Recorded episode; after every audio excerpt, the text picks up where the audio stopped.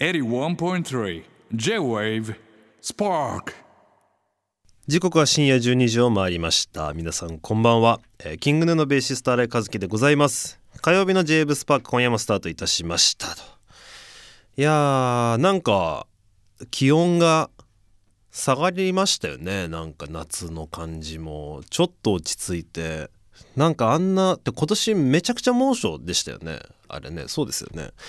いやーだからなんかもう結構きついなとか思ってたんですけど、まあ、いざ涼しくなるとそれはそれでなんでしょうね。なんかやっぱちょっと寂しい気持ちにやっぱなるもんなんですね。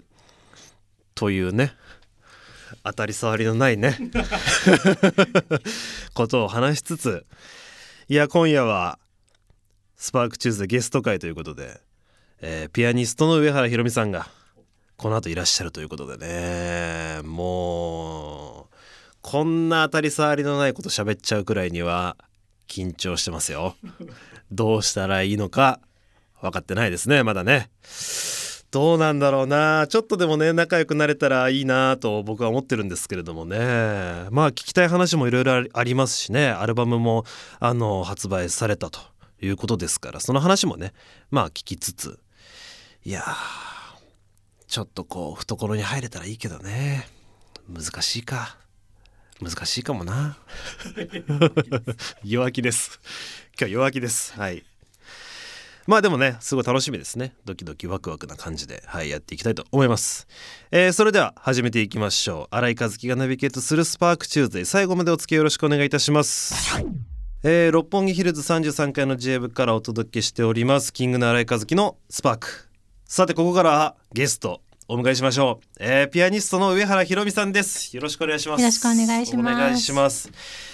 いやーマジですごいことが起こってるんですけどまさか俺の番組で上原ひろみさんとこう対面して話すことがあるなんてっていう感じで ちょっとねめちゃくちゃ俺が緊張しちゃってるんですけどすいません。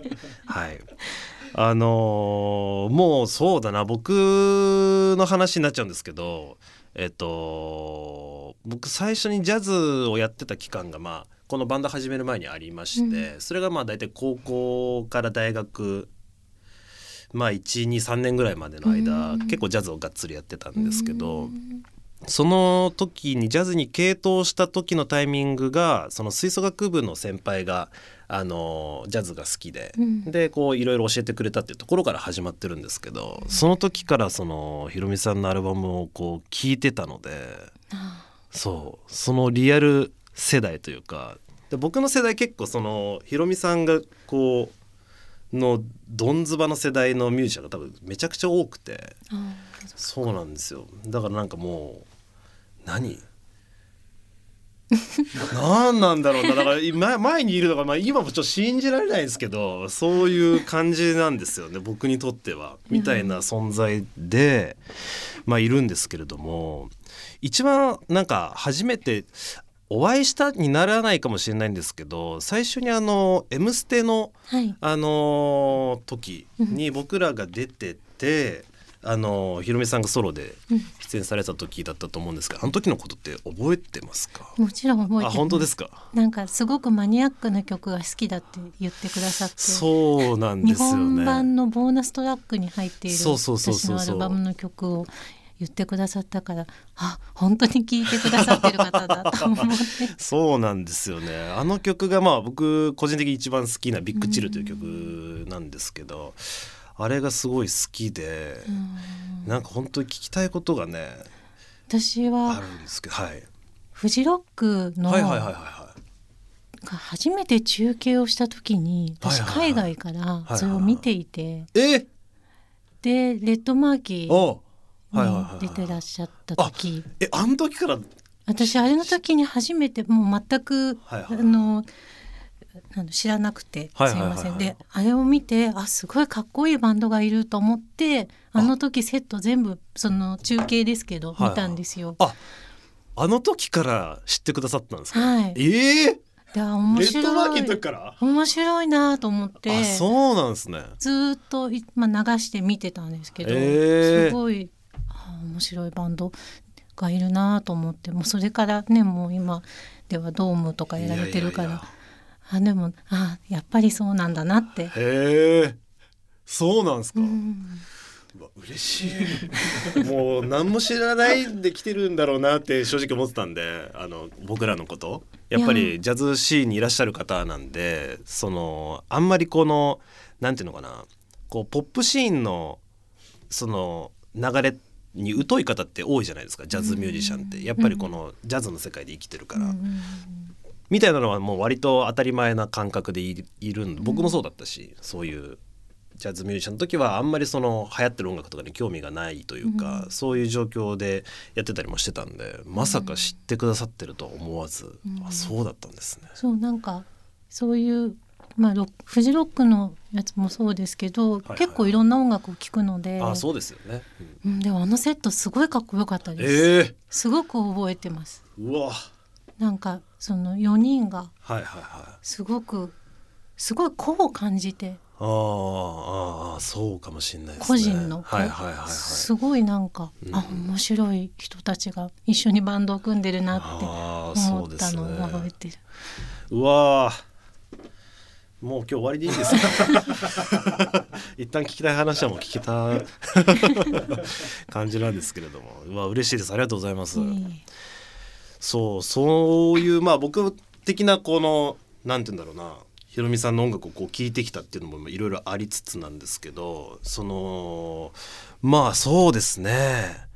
なんだろう。まあこう僕から見てなこそれこそ最近まあゲストでいらっしゃるっていうのもあるしこう改めて最近の音楽とまあ聴いてた音楽その聴いてた時代のうん。ひろみさんのアルバムとか最近のね今回出した、出されたアルバムを聴いたりとかまあいろいろしてたんですけど、改めてそのなんて言うんだろうなその鍵盤のタッチに関してなんですけどちょっと急に専門的な話になっちゃうんですけど、うんうん。あのーその鍵盤での歌い方みたいなのってあるじゃないですか。うん。それのその、まあ、横横のっていうかその鍵盤の、まあ、音階というか鍵盤の横の動きはまあもちろんそうなんですけどその縦というか、そのタッチ。まあなんだろうな。その強弱というか、まあめめちゃくちゃ簡単すごく簡単に聞こえるかもしれないんですけどその強弱のダイナミックスの付け方っていうのがまあなんかめちゃくちゃ独特というか、うん。いわゆるその例えばバド・パウエルとか、うん。そういうこうビバップとか、うん。彼らの音楽って割と横が強いというか、うん。フレージングの、うん。まあ、世界というか、がやっぱり1に来ると、まあ、僕個人的には思ってるんですけど、ひろみさんのほ音楽というかひろみさんのプレーは、うん。そのまあ横ももちろんなんですけどその鍵盤のその押し込みというか、うんそこのタッチ、ベまあ、ベロシティというか、うんそこの具合がなんかめちゃくちゃ広いなというかはあいっていうなんか感覚になんか思ってたんですよね。うんそれでなんかそれそれも相まってそれがひろみさんの歌につながってごめんなさいねめちゃくちゃ緊張しちゃってるんですよ。だからやっぱこう目の前にして褒めるってね難しいんですよ本当に。まあまあっていうねその歌のその表現の仕方として僕も左左手のニュアンスとかかなり気をつけたりするんですけど、うん。それが歌になるから。うん。っていうのってなんだろう。その縦の表現って意識されたりしてるのかなみたいな。それすごいなんか独特だしすごい凄さだったり魅力だなってまあ個人的には思ってるんですけど。音の強弱はでもすごく、うん、考えてるというか自分がすごく興味があることで、どれぐらい小さい音を出せるかとかうん大きい音より小さい音の方がうんエネルギーを使う、からそれにやっぱりなんかそこの強弱のうんダイナミックスっていうのはすごく気をつけてるとこなので嬉しいです。いいやいやそうですよね。そう小さい音、そう小さい音にめちゃくちゃ特徴があるなというか、うん。そこがあってやっぱり差が出るじゃないですか、うん。その強く押した時と。うん。なんかそのひろみさんといえばみたいなのって結構こぐわーっと弾くというか、うん。あのライブの感じで、うん。こう立ってがっつり弾くみたいなオクターブでガーってやるみたいな、やっぱイメージされる方多いと思うんですけど、うん。なんかこうちゃんと聞くとそっちのその小さい音というかそっちにやっぱりこうがあってあれなんだなっていうのはよく思いました。はい本当にガチで聞いてくれて 嬉しいです。そうなんですよ。そうなんですよ。そうなんですよね。うんであの何でした何でしたっけ？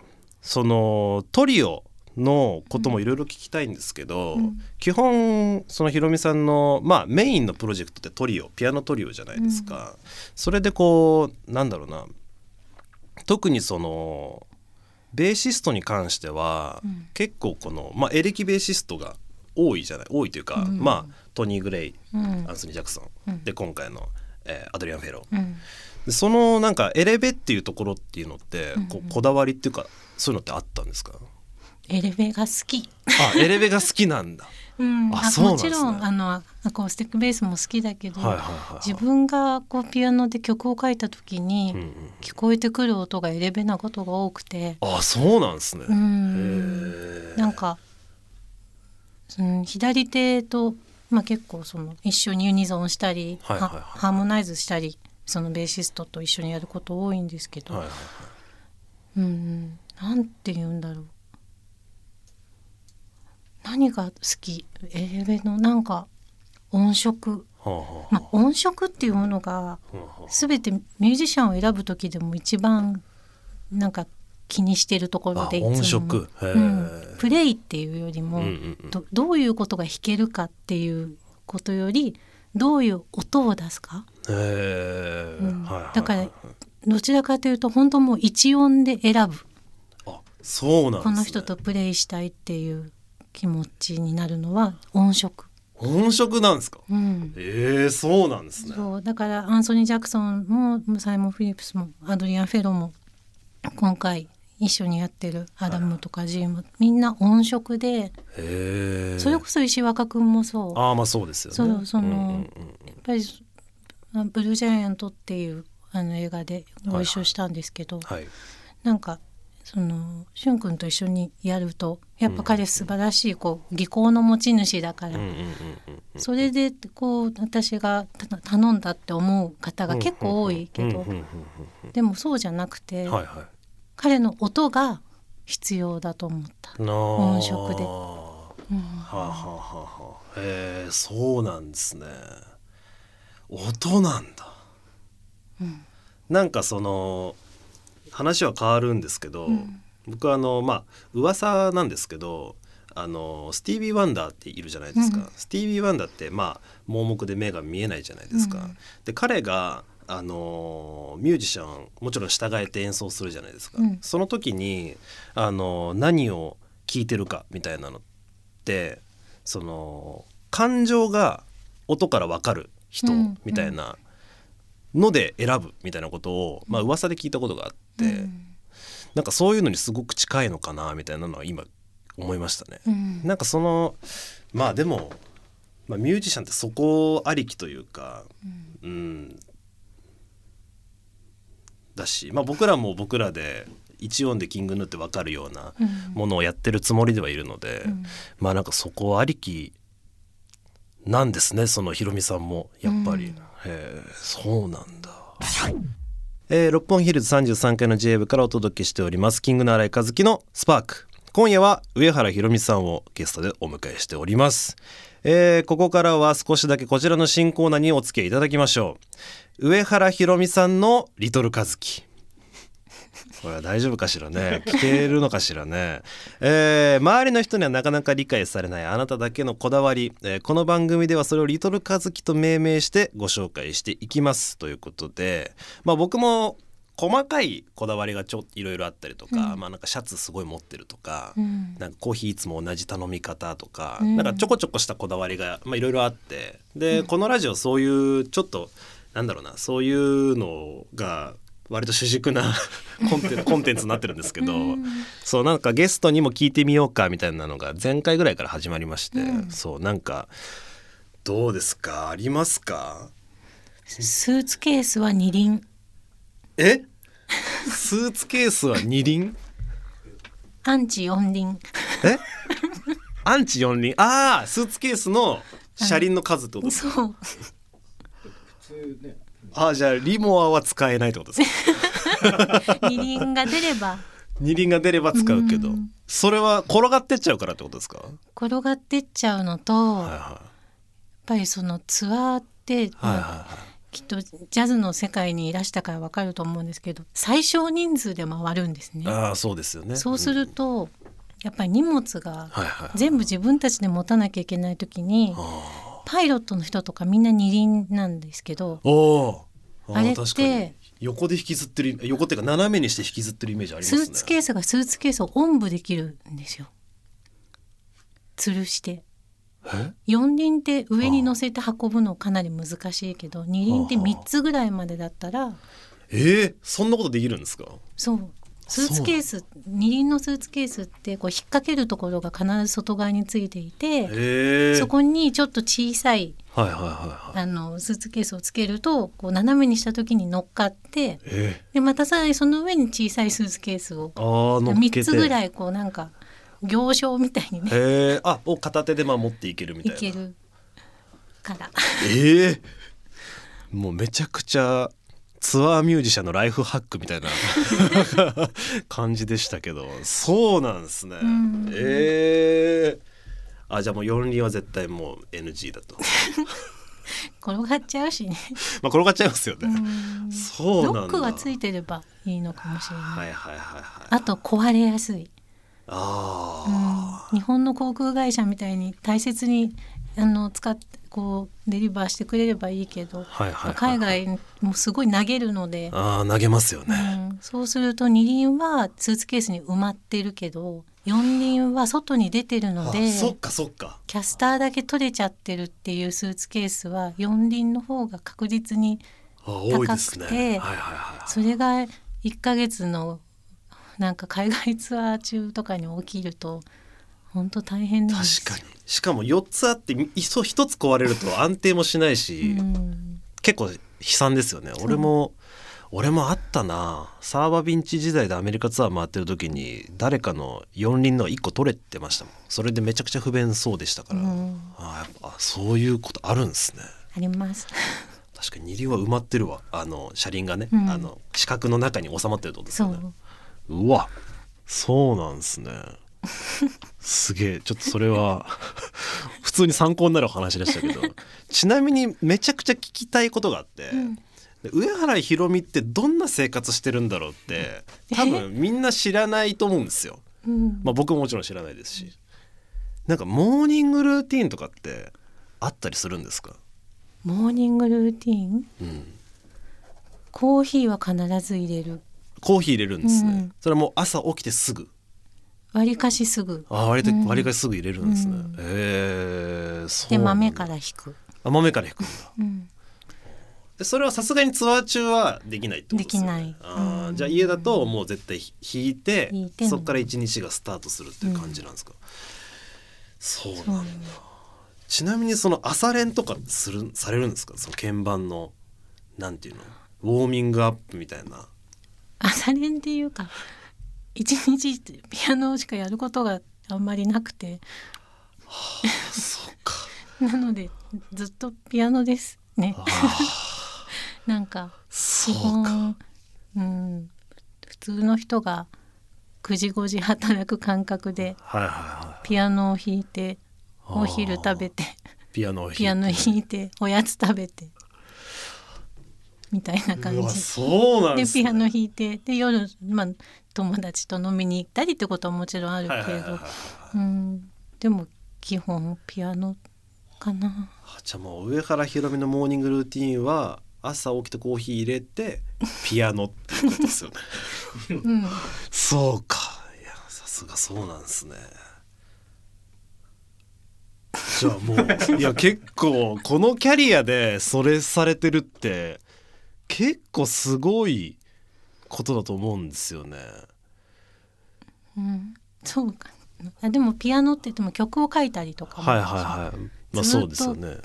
なんか練習練習って感じではなくて。いやとはいえとはいえでちょっと悟にうちの井口に教えてあげたいですね。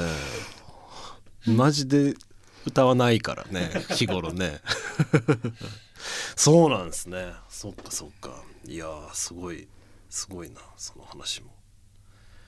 うん。でキャリアとしてもめちゃくちゃ長いじゃないですか、そのまあプレイ今の話に付随してなんですけどそのライブもあそこまでこうエモーショナルにというかまあこのエネルギーをはかなり消費するライブのし、ね、仕方をされてると思うんですけど、そのなんそういう情熱というか熱みたいなものって、こう維持するというか、そういうなんか苦しみとかっていうのはないんですか？ない。ないんだ。ちょっとおかしいのかな。あじゃあう。んもう、なんかライブが本当好きすぎてはいは初めてうんそのステージに立つ日っていうのは誰にでもあるじゃない、ですね。この仕事をしてると、うんうんうんその日のやっぱり興奮ってあると思うんですけど。ありますね、うん、そのそれと同じ興奮がずっとある。ああずっとあるんですね。毎日ライブの時は、はいはいはいうん。すごいライブができることが嬉しくて。ああそうなんですね。なんかそのライブのそのじ瞬間はもちろん僕もそういう、なんだろうなこううわーっとこうなんだろうそういうものにこうそういう感情を覚えることはもちろんあるんですけど、それに向かう時っていうか例えばリハーサルとか、そのライブが終わってその次のライブまでの間みたいなとか、そこでこうやっぱりこううわーちょっとやっぱりきついなと思ってでもやっぱりライブになると楽しいみたいなそういう循環はもちろん僕はそういうのあるんですけど、そういうこうまあ微妙なアップンダウンみたいなそういうのもあんまりないんですか？うんなんかあんまり寝れないとかその,、はいはいはい。その朝なん例えば結構スペインとかだとライブが夜11時とかに始まったりして、あそうなんですか、うん、10時で早いっていう国なので、えー、スペイン？そう。あそうなんですか。遅っ。そう。で11時とかに始まってはいはい2時ぐらいに終わって、はい。ホテル帰って寝ようと思って4時とかで次の日朝6時半ロビー集合とかだとさすがにちょっと疲れるなっていうのはあるけどでもなんか今日もライブだって起きて思う日はいつもちょっとニヤニヤしてると思う。すごい。そうなんですね。まあなんかゆえんがすごい分かった気がしました、あのライブをされてるなんか理由理由というかあ源がちょっと見えた気がします。そうなんですね。はあいやでも意外とそうだなこれ。でもやっぱと特殊かもしんないですね。なんかこれはあんまり放送で流せるか分かんないけどやっぱり周りのミュージシャンとかもやっぱなんかこううわーみたいな忙しいってなるミュージシャンってやっぱ多いというか、もうちょっとヒロミさんの感覚だとちょっと分かんないかもしれないんですけど例えばキングヌーだと準備がすごく多かったりとか、まあそのライブ音楽以外の演出もいろいろ考えなきゃいけなかったりとか、そういうのもいろいろあってなんかうわーみたいな腰が重くなるというかライブはもちろんそれはそれで特別なものなんですけど、それに向けての腰が重くなる瞬間みたいなのっていうのは、やっぱ感じたりとかっていうのもあるんですけど、そういうのがまああんあんまりないってことですもんね。うーんまあでもどうなんだピアノ弾く以外のことがもしすごい増えてきたらそうなるんですかね。ああまあそういうことでもあるのか。まあでもピアノ弾く以外のこともたくさんありますね。そうですよね。うん、やっぱツアーも最小人数で回ってるので、はいはいはまあ、ツアーのその、まあ、ツアーマネージャー的な、いはいはいはい。今日ちゃんと頼んでた車来るかなとか、はいはあのロビーコールは何時だよってメンバーに伝えたりとか、ああそうですよね。うん、フライトとかのことも全部やったりしてるので、うんうんまあ、でも嫌にはならないな重くはならない、うん、なんでだろうすごいわ。すすごいですね。いやもう上原ひろみたるゆえんがちょっとやっぱりこういうところにあるような気がしてます。なんかやっぱり。うん。うんピアノが、うん、多分ライブが好きっていうこともあるけどピアノが好きなんだと思います。ああそうなんですね。それでもやっぱり幼少期からもちろんピアノと関わってるわけじゃないですか。うんで今までだってもうデビュー今年で20周年とかですよね。うん2003年のアルバムから考えたら、うんそれだけでももう20年経っててうんそこの情熱をキープしようとかっていうのはもう思ってないってことですもんね。うん考えたこともない。マジすげえわ。いやなんかすごい人が多すぎて、まあそうですよね。うん、なんかフェスとか行って、はいはいハービー・ハンコックって言ってあの、うんうんうん。80代のうんうんうん。ピアニストが、もう80代でショルキーはいはいはいはい。弾きながらジャンプしてるのとか見ると。あ まだあと40年もあるなみたいな、あ そうですよね。うん、みんな結構本当に長くうん。ずっと音楽というか楽器と向き合っていくうん。ジャンルでもあるので、うん、なんかそういう人たち見てると。そうですよね。ああもっともっとって思って、ああうん、一昨日ぐらいですかね。僕はあのケニー・バロンのあライブをブルーノート見に行ったんですけどよかった、いやよかったっすね、で彼も80じゃないですか、でやっぱ元気に MC して、うん。バッチリ弾いてしかも3ステージね2ステ2セット2セット2セットで 3,、うん。あ3デイか。うん3デイやってたので,、ん。で最終セット見に行ったんですけどいやなんかまあすげえ体力だなっていうか。でもあの時代の人はみんな言う昔は3 3セット？それこそはいはいはい7時9時11時ってはあ1日に3回やってたから2回になって楽になったって、うわそれでも楽になってんだ、うん。すげえな。いやなんかそのレジェンダリーなの、まあ、最近も見たんでやっぱすごいなと思わされてたばっかなんですけど、うん。そういうものに対してね。いやーすごい話だな。なんかじゃあまあそれにまた付随してなんですけど、それこそこの長くジャズシーンに、まあ、今いらっしゃるじゃないですか。でそれでなんかこうなんていうのかな。例えばまあブルージャイアントがあって、こうちょっとジャズが盛り上がってきたりとか、そういうこうモーメントってうん。少なからずあると思うんですけどそういうのってこうひろみさんはこう結構敏感に感じる方なんですか？それとももうあんまり何も考えずにこうとにかく打ち込むみたいなそういうタイプなんですかね？例えばちょっと前だとロバート・グラスパーがすごく流行ったりとかして、まあそのヒップホップとかケンドリック・ラマーの音楽で、まあそういうここら辺のミュージシャン起用されたりみたいなそういうモーメントが2018年ぐらいに、まあ、あったりとか5年前ぐらいにうんあったりとかで、まあ、僕らもそれの、まあ、流れもちょっとあったりとか、うんまあ、そういう経理をちょっと組んでるミュージシャンでもあるので、うんなんかそういう時代の捉え方というかそういうのってひろみさんはどう考えてんだろうみたいなジャズシーンに対して。あでもやっぱり今何が聞かれているかとか、そういうのは面白そうなのは全部聞きます。あ、うんそうなんですね。聞くしライブも行くしもちろんフェスとか行ったらもうロバートあのグラスパーとかはしょっちゅう会うし、あ、そうなんですね。うん、それこそ最近だとフェスでよくある会うのはドミとジェリー・ベはいはいはいはいックとかサンダーキャットとはいはいかはうんだからそういう人たちがたくさんフェスに出るようになったらあ最近よく見るなって言ってああ、なるほどなるほど。大体聞くと。で最近そのサブスクとかも丁寧にこの人がねなんかこの人を聞くならって言っておすすめみたいのもいっぱい出てくるから、それでどんどんどんどん知ったりとえか、んでも結構すごく聞いてると思いまあ、そうなんですね。ああ、そうか。リトルカズキのコーナーでしたねっていうか。全然全然そのまま。そうだそうだそうだそうだ。えっ、とコーナーでの話だったんですけど、もう話が付随ね。あの回り回っちゃっていろいろ話聞いちゃいましたけど一回コーナー閉じます。はい、えーということで今夜は、えー上原ひろみさんの「リトルカズキ」をお届けしました。えー、j 部から新井和樹がお送りしているスパークチューズデー今夜はゲストにピアニストの上原ひろみさんをお迎えしております。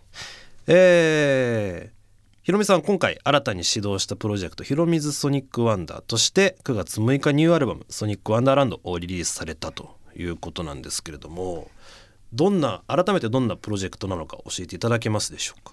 す。えー、とトランペットとベースとドラムと私のはいはい4人編成で、うんまあ、トランペットもそのアコースティックだけではなく結はい。構エフェクトペダルとかも使ってん全体的にちょっとエレクトロニカな仕上がりになっているかなっていう。あのやっぱトリオメインで活動されてて一回あのソニックブルームうん。の方で、えっと、デビッド・ヒュージンスキーにギターで入ってたと思うんですけど、それを除いてトランペットがまあこうプロジェクトとしてメンバーにいるっていうのって、うん。多分初めてなんじゃないかなって思ってるんですけど、こうトランペットを起用しようっていうのはその意図にあったっていうことなんですか？トランペッターを入れようっていう。そう曲を書いてるうちに、はい。うんそのトリオにもうワンレイヤー欲しいなと思って、んうんトランペットがファーって聞こえてきて自分の頭の中に。はいはいはいはい。でその音を持ってる人その音色をね持ってる人を探しにハンティングしてあそうだったんですアかダムを見つけました。それ見つけるってどう見つけるんですか？具う体的ライブ行ったりとか、はいはいはいはいうんまあ、動画見たり音源聞いたり、うん。いろんな人をとにかく求めてろうと思ってる人はどこにいるんだろうって。へえそれこそここまあ10年ぐらいですか？うん。前のトリオ前のトリオというかはえっとアンソニー・ジャクソンとサイモン・フィリップスのトリオだったじゃないですか。で今回からまた新しく始動ということで、うん。トリオのメンバーもまあ変わってるということなんですけど、それもやっぱりこう曲を書いていくうちに求めてるこうプレイヤーだったり音像っていうのがそういうふうにシフトしていってこういうのが始まるっていう感じなんですか？そのトランペットと同じようにというか。えー、と最初はアドリアン・フェローというベーシストの出会いで、うんうんはい。でトリオの時にその、うん。アンソニー・ジャクソンの一回代役でアドリアンがやってくれたことがあってあそうなんですね。で初めてその時に会って一緒に演奏したんだけど、もうなんかあこの人と一緒にバンドがやりたいって。え思う出会いだった、えへえそうなんですね。うん、だからアドリアンがもうありきで最初あ自分の中ではスタートしていったプロジェクトです。でそこの出会いがあって、っていうことなんですね。うんへえそうなんですね。もう個人的にはアドリアン・フェローじゃんみたいな感じで、うんもう胸熱このアルバムのあのクレジットを聞いた時に、この彼はどうまあどうどういう感じでこの制作が進んでってるのかっていうのもすごく興味があって、うん。なんかあの例えばレコーディングの時とか、うん。まあ、ジャズだと一発撮りでまあちょっと間違えたのをそこだけパンチンで直すみたいなのってあるじゃないですか。この音楽フォーマットだと どどう？ライブをそのスタジオに入る前にはい。12本ぐらいやって、あなるほどなるほど。でもそのままライブを撮るようにスタジオに入って、うんすげえ。これテイクってどれくらい取るもんなんですか？多いものでは結構そのインコンプリートというか途中で止まっちゃってっていうテイクも含めるとかなり多くなる。あうんそうなんですね、へえじゃあかなりこう研ぎ澄ましてこう出てきたテイクっていうのをチョイスしてるみたいな感じってことですよね、そううん。そうなんだ。すげえいやでも本当このアドリアンっていうベーシストははい。結構スーパーテクニックみたいなので、うんうんうんうん。知ってる人が多いとは思うけれど、うんそうですね。私にとって彼の魅力ってそこではなくて、うんうんうんうん。その与えられたコードに対してどの音を選ぶかのセンス、うんうんううんんなんかその音を彼が弾いたことでその時にソロをやってる人の音が全く違うハーモニーで聞こえてすごくそのソソロをやってる人を輝かせるベーシストだなって。思う。はいはいはい、やっぱどうしても、まあ、めちゃくちゃ早弾きもできるし、うん。そっちにやっぱりフィーチャーされることが多いと思うんですけど、まあ、僕もやっぱりアルバム今回のアルバムを通して聞いてなんかそういうサイド面的なアプローチだったりとか、どっちかっていうとそのあのさっきの冒頭で言ったひろみさんのその縦の鍵盤の縦のニュアンスみたいなうん。のと同じようなことを、まあ、アドリアン・フェローにも感じたというか、うん。特にこの「ユートピア」って曲なんかはかなりベースフィーチャーされてますけど、そのメロディーの聴かせ方とか、まあ、随所に細かいフレーズでつなぐみたいなのはあるんですけど、それよりどっちかっていうと歌物歌心というかそこありきでなんかベース弾いてんだなっていうのがよくわかる、まあ、この曲がねよくわかる曲だったんで、なんかそういうのもすごくいいなというかね、うん。そういう気にはなりましたねやっぱね。まあなんか肝アドリアンが肝だなっていうのはもちろん音楽からもまあ伝わってはきてたんですけど、うん。いやすごく胸熱なメンバーです僕にとっては。嬉しい。はい。ありがとうございありますがとうございます。はい。まだアルバムに関してはそういう感じかな、まあそうだ。あとその、まあ、今回ゲームの RPG を意識した部分っていうのあるっていうのは、まあ、あのちょっと聞いたんですけれども、うん。そこのゲーム音楽みたいな、まあ、MV もそういうテイストの MV になってるじゃないですか。でなんか僕が聞いてる感じ、まあ、シンセを使ってたりとかうん。っていうのも、まあもともとひろみさんの音楽性に合ったものだし、うん。そのシンセの音もうん。割と前のアルバムで聴いてたシンセの音をまあ使ってるなっていうのも感じるし、うん。要素としてもともとなんかあったものではあるよなっていうのが、まあ、まず一に思って、うん。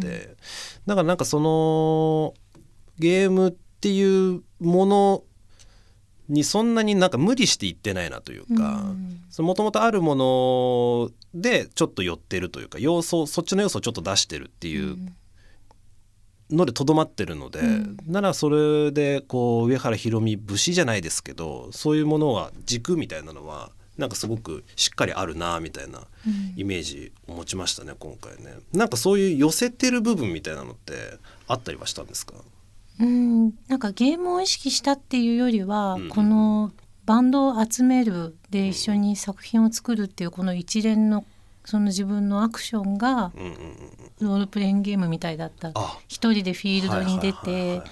こういう一緒になんか作品を作れる仲間を探していく。でその冒頭の1曲目はその「Wanted」っていう曲なんですけど、まあ、それはもうなんだろうタイトルのまま自分が探してる人たちを見つけに行く曲で、はいはいはい。出会った順に楽器が入っていく。最初はドリアンが入ってドラムのジンが入ってはいはいはいはいアダムが最後に入ってくるっていうのは私が見つけていった順番あでそうなんですね。で揃って旅に出るっていうなんかこうイメージで。あそれで RPG っていう言い方なんですね。なんかイメージで言うと、まあ、MV だと、まあ、2D のアクションだったから、なんかまあマリオじゃないですけど、そういうイメージなのかなみたいなそのアルバムの曲のタイトルを見てても、ちょっとそっちなのかなと思ったんですけど、ひろみさんの個人のストーリーで言うとやっぱ RPG 側というか、うん。そっち寄りなんですね。そう。あそうなんですね。へえそうなんだ。うわ。じゃあやっていくうちにそういう感じになよなってったというか、ゲ RPG, ゲー RPG のゲームをコンセプトにしようっていうよりかは自然とそっちになってったっていう感じ、自然とあそうなんですね。へえすげえ。ありがとうございます。えーじゃあそろそろお時間ということで改めて上原さんからお知らせできることがありましたら、えー教えてください。はい、えー今月9月6日にニューアルバム「ソニック・ワンダーランド」リリースしました、えーそして11月から日本ツアー、えーあります、えー東京公演は11月22日に、えーオーイーストスタンディングの公演と12月7日と21日に国際フォーラムはい。ホール A でライブします、ぜひ来てください。いやー楽しみですね。もちろんこのメンバーでやるってことですもんね、うん。うわー。めちゃくちゃ行きたいですね。ちょっといいですか行っても。もちろんぜひありがとうございまぜすひぜひ。ありがとうございます。嬉しいです。はい。スパークチューズデー今夜のゲストは上原ひろみさんでした。ありがとうございました。ありがとうございました。いやーすごかったね。俺喋れてた？喋れてなかったよねそんなに。興奮してました、興奮してね。な俺俺途中で俺な何言ってんだろうって思った瞬間結構ありましたねなんか同じこと言ってねえかみたいな。同じこと繰り返してるだけじゃねえかみたいなね。上原ひろみさんちょっと「はい」みたいな顔されてた時俺もうどうしようかと思ってね。いや本当にちょっとただのキッズになっちゃいましたね。やってかもうマジですごいことだからね。本当に。俺昨日とか本当にひろみさんのねことを改めてちょっとディグるじゃないですか。さすがにゲストで来てくれるしでもうディグればディグるほどなんで俺なんで明日をく来るんだろうかみたいな。なんで俺が 俺が対面で喋る人じゃないんだけどなっていうのね本当思っちゃいましたけれども。いやでもすごかったな。やっぱなんか空気感違いましたね。ちょっとなんていうの？マジでピアノ弾く以外何でもいいんだろうね。本当に全て。ピアノが弾けてライブができたら本当にいいんだろうなっていうかちょっとキングの欲まみれですから。欲まみれだなっていうかなんなんて言うんだろうね。そそれこそ山村さんとちょっと間で話しましたけど大谷翔平さんみたいな感じなんだろうね。ちょっとこの雑念なさすぎたねちょっと。音楽に貪欲そうですよね。だからこの裏で音楽かけてる時ってヒロミさんの音楽かけてる時とかもヒロミさん机鍵盤代わりにしてちょっと弾いてたんですよ。言っちゃうけど。マジですごいな。いやーでも本当にいろいろ刺激になりましたね。なんかうん。すごくいろんなことを感じ取れた時間でしたね個人的にね。いやーすごい時間でした。光栄な時間でした。はい。えー、J 部から新井和樹がお送りしているスパークチューズでここで荒弟子のお便り紹介していきましょう。はい。いやお便りもねもうガチすぎるおお便りか軽すぎるお便りかしか来なかったんですって。ひろみさんにそんなこと聞けねえよみたいなお便りしかなかったんですって。まあまあまあまあ。ちょっとねお便り挟めなかったね今日の感じだとね。はい。えー、切り替えましょう、えー、ラジオネームポンポンペイン。えー、マウントレーニア系のお便り。ああいいのか。マウントレーニア系のお便り。えー、新井先生こんばんは。毎週楽しく聞いていますと言いたいところですが。はい。2023年9月5日の放送を聞いて、えー、私は膝から崩れ落ちました。はいはい、私がショックを受けたのはリトルカズキのコーナー内での、えー、スターバックスラテアイスショットアイスあスターバックスラテアイスショット追加バニラシロップ毎日飲んでるという発言です。はいはい。うん？うん。2022年5月31日の放送ではマウントレーニアを10年以上毎日飲んでいるよと、えー、マウントレーニア朝飯にも昼飯にも晩飯にもなるんだ。すごいよね。と言ってましたよね。と一般的に考えてスタバとマウントレーニアの両方を毎日飲んでるとは考えづらいです。はいはいはい。ということはマウントレーニア愛は薄れてしまったのでしょうか？えー、菅田将暉さんを CM に起用した森永乳業森永乳業に提言したのは何だったんですかと、えー、ただの愛なきパフォーマンスだったのでしょうか、えー、もし仮に崖で、えスターバックスラテアイスショット追加バニラシロップとマウントレーニアカフェラテが落ちそうになっていてどちらか一つしか助けられないとしたらどっちを助けるんですか？新井先生どうなんですかと。はいはいはいはい。はい言いましたね。確かにね。はいはいはい制作期間中本当にこもりっきりでマジで毎日飲んでると。はいはい。言いましたね。マウントレーニアも飲んでます。あのね知らないでしょ。俺がカフェラテ1日何本飲むか。確かに1日しか飲まないという前提でしたらまあどっちか1本しか飲めないよね。さすがにね。僕ね1日34本飲むんですよ。ラテを。ラテを飲みますよ。呼吸のごとく飲みますよ。今も飲んでます。そう。だからそもそも俺の中で区分が違うんですよ。マウントレーニアとあのスターバックスは価格が違うから。あとコンビニで売ってるから。ね。だコンビニに行く時はもちろんママウントレーニア。スタバが見かけた時はスタバに行く、まあ、価格も違うし。用途も違うよね。カフェだから。カフェだから。スタバはカフェだからあまあ。マウントレーニアはコンビニじゃないですか。コンビニっていうかスーパーとか。コンビニさっきスタバ飲んだしうん。コーヒーじゃないやつ飲もうみたいいやいやいやさっきスタバ飲んだから夜はかもう夜はマウントレーニアかなですよ。だしさっき昼にマウンレ飲んだからこのひ昼の食後はスタバかなっていう。さすがに俺もあのね2本立て続けにどっちかを飲むのはなんか罪悪感があるの。だから罪悪感って別にあれよ。なんか飲みすぎかなと思うんだけどもう。糖分取りすぎかなと思うんだけど品を変えるとちょっとそれが紛れるじゃないですか。っていうので交互に飲んだりすんの。ね。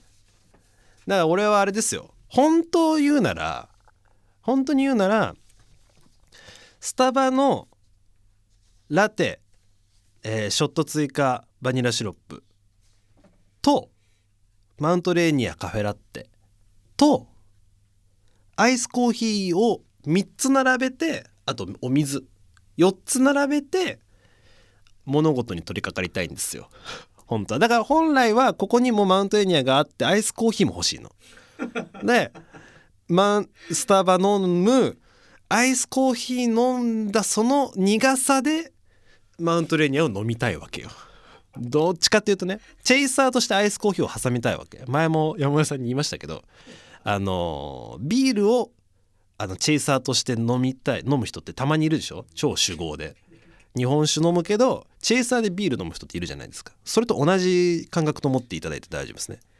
だからその日本酒も辛口の日本酒を飲みたい甘口も飲みたい間でチェイサーでビール挟みたいって人がまあいるかもしれないから。それと同じ感覚で考えてもらえばいいかななんて思ってますけれどもね。だからあの全然マウントレニア愛が薄れてるなんてことはなくてですね。うん。っていうことですよ。ただその制作期間はちょっとウーバーでスタバ頼めるってことが分かってこれスタバまで行かなくてもスタバ飲めんじゃんってちょっとブームだったんですよ。ね。っていうのもあって毎日スタバは飲んでましたその制作期間中は。で山村さんに俺すごい言ってるけど言い訳がましくね。でもコンビニも近いからコンビニは散歩がてらコンビニに行ってアイスコーヒーとマウントレーニアカフェラテを買うんですよ。そうセブンのねアイスコーヒーも美味しいから。最近出たあのモカなんちゃらみたいな緑のやつあれ美味しいから。あれ結構好きなんですよね。アイスコーヒーね。コンビニアイスコーヒーで言ったらね。あれ一択ですよ。実は。低めの声で言っちゃうけど。はい。さっきまで上原ひろみさん来てたと思えない会話してるんだけども 大丈夫なんですか？これ。ちょっとね。帰っひひろみさん帰った瞬間すげえ喋んなって。新井すげえいつものトーンで喋んじゃんって。思われてますよねこれねしょうがないじゃん。だって緊張してたんだもん。はい。あ OK ですか？OK です。はい。ということで今夜もたくさんのメッセージありがとうございました。一つしか読んでないけど今日は。はい。えー、 King Gnu の新井和輝がお送りしてきました。 SPARK TUESDAY そろそろお別れのお時間でございます。ちょっとねタイミングかぶっちゃったんですけれどもお知らせね。